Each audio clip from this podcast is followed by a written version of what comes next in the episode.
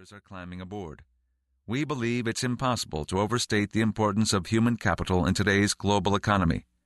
People really are organizations' most important asset, and effective human resource management is critical to organizational success.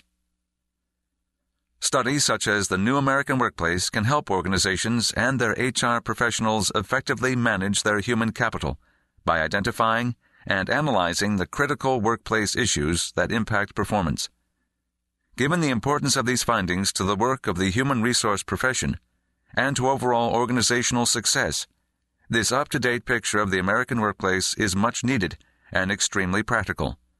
I think Studs Terkel would agree. Congratulations to Jim and Ed for a job well done, and a sincere thank you from all of us who toil in the field of human resource management. The research for this book was supported by a grant from the Society for Human Resource Management.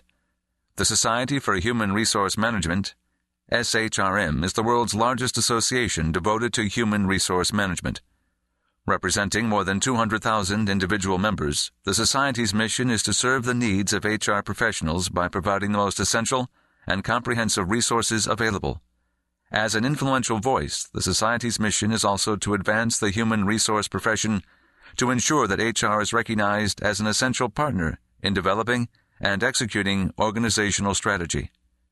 Founded in 1948, SHRM currently has more than 550 affiliated chapters and members in more than 100 countries. Visit SHRM online at www.shrm.org. Part 1 Introduction 1. Work in America. In 1972, the United States Secretary of Health, Education, and Welfare, Elliot L. Richardson, formed a task force to evaluate the state of working conditions in the nation. A year later, after reviewing hundreds of scholarly studies and interviewing dozens of experts, the Work in America Task Force reported to the Secretary that the health and social well being of many Americans was being adversely affected by the conditions of their employment. The task force cited a growing body of evidence that too many Americans were engaged in narrow, repetitive, and routine jobs, especially in the manufacturing sector, and that was leading to a variety of mental and physical health problems. The task force offered concrete examples of how companies could redesign jobs to reduce the negative consequences for workers, noting that redesigning work also would increase productivity and the international competitiveness of American corporations. Executives in the 1970s and 1980s heeded the advice of the experts and began to pay attention to the quality of work life in their factories and offices. They redesigned some jobs to make them more challenging and fulfilling, automated other tasks, and exported many of the remaining bad jobs to the developing world. The combined effect of these actions led to an improvement in the quality of working conditions in the nation, but in the process, created a new set of issues and challenges. Even a casual look reveals a new world of work in America. Countless workers whose offices are in their cars, hotel rooms, and Starbucks cafes are on the phone in the middle of the night to colleagues in Indonesia and Thailand whom they may never have met and may never meet. To make ends meet, some middle class couples hold down three weekday jobs between the two of them with the occasional part time gig on weekends, besides caring for their kids and elderly parents. Significant numbers of managers and professionals, a great many of whom are women, work for large corporations on a limited contract or contingency basis, having replaced organization men who had lifetime security. Service representatives of American software providers are located in call centers in Bangalore, India Chinese engineers design, and 17 year old girls assemble toys for American companies in the Special Economic Zone in Shenzhen, China. The average CEO in a Fortune 500 company takes home over 400 times the pay of the average employee. In 1973, the ratio was 40 to 1. For the majority of the U.S. population who haven't attended college, their incomes are stagnating if not declining.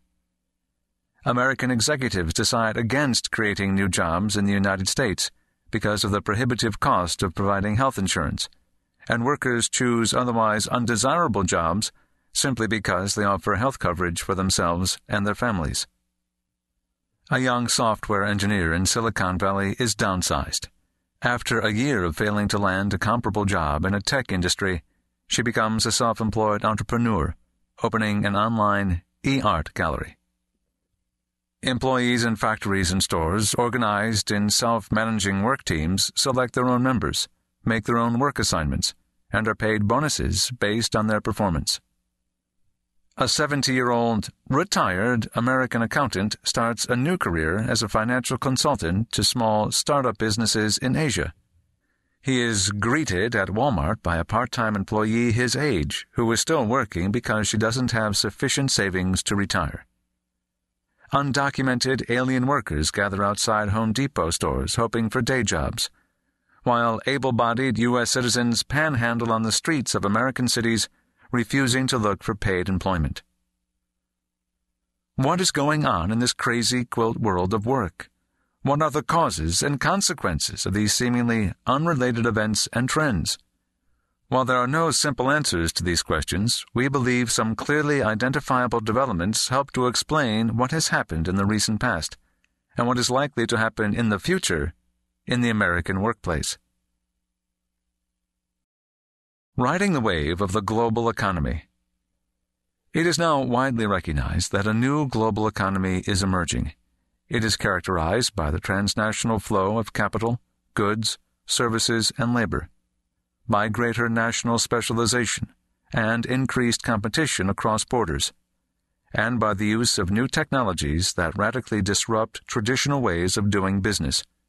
The United States is positioned at the crest of this competitive wave, having adopted the de facto national strategy of being the leader of this fast paced, unpredictable, and unsettling global process of economic and industrial transformation. This strategy is not official by any means, nor has it been chosen consciously. Instead, it is the result of countless piecemeal actions of American corporations and is buttressed by the nation's free trade policies. In seeking competitive advantage, the United States has targeted a niche for itself at the top of the world economy. It has opted to use the highest technology, to have the most capital, and knowledge intensive industries and to produce the highest quality and highest value added goods and services. Surfing the crest of this giant wave is not easy. To maintain its prosperity, the U.S. economy must be in a state of constant change, driven by a process of creative destruction. Inefficient products, companies, and entire industries continually need to be replaced by new ones employing ever more complex processes and the nation's industrial knowledge base needs to be enhanced constantly to yield the high profit margins required by the new standards of international finance. On one hand, if the economy fails to advance fast enough, America will fall off the back of the wave and be overtaken by more effective competitors. On the other hand, if the economy moves too quickly, our industrial practices will be out of sync with our social expectations and institutions running ahead of the nation's educational and health systems, and outpacing the ability of individuals and communities to adjust to constant, major dislocations. If that occurs, the nation could experience a social backlash, like those that occurred in France and the Netherlands in 2005, when voters in those countries rejected the proposed European Constitution, largely on the grounds that it left workers vulnerable to the forces of international trade and low wage competitors. Whether the new global economy is a good or a bad thing, and whether America's chosen strategic position is the correct one or not, are issues beyond the scope of this book. Instead of exploring the wisdom of what might have been, or could be, we have taken as givens the new global economy and the nation's competitive strategy. Our objective is to identify the consequences of these momentous changes on the conditions of work in America and on the lives of American workers. We have undertaken this analysis as objectively and rigorously as possible, recognizing the complexity of identifying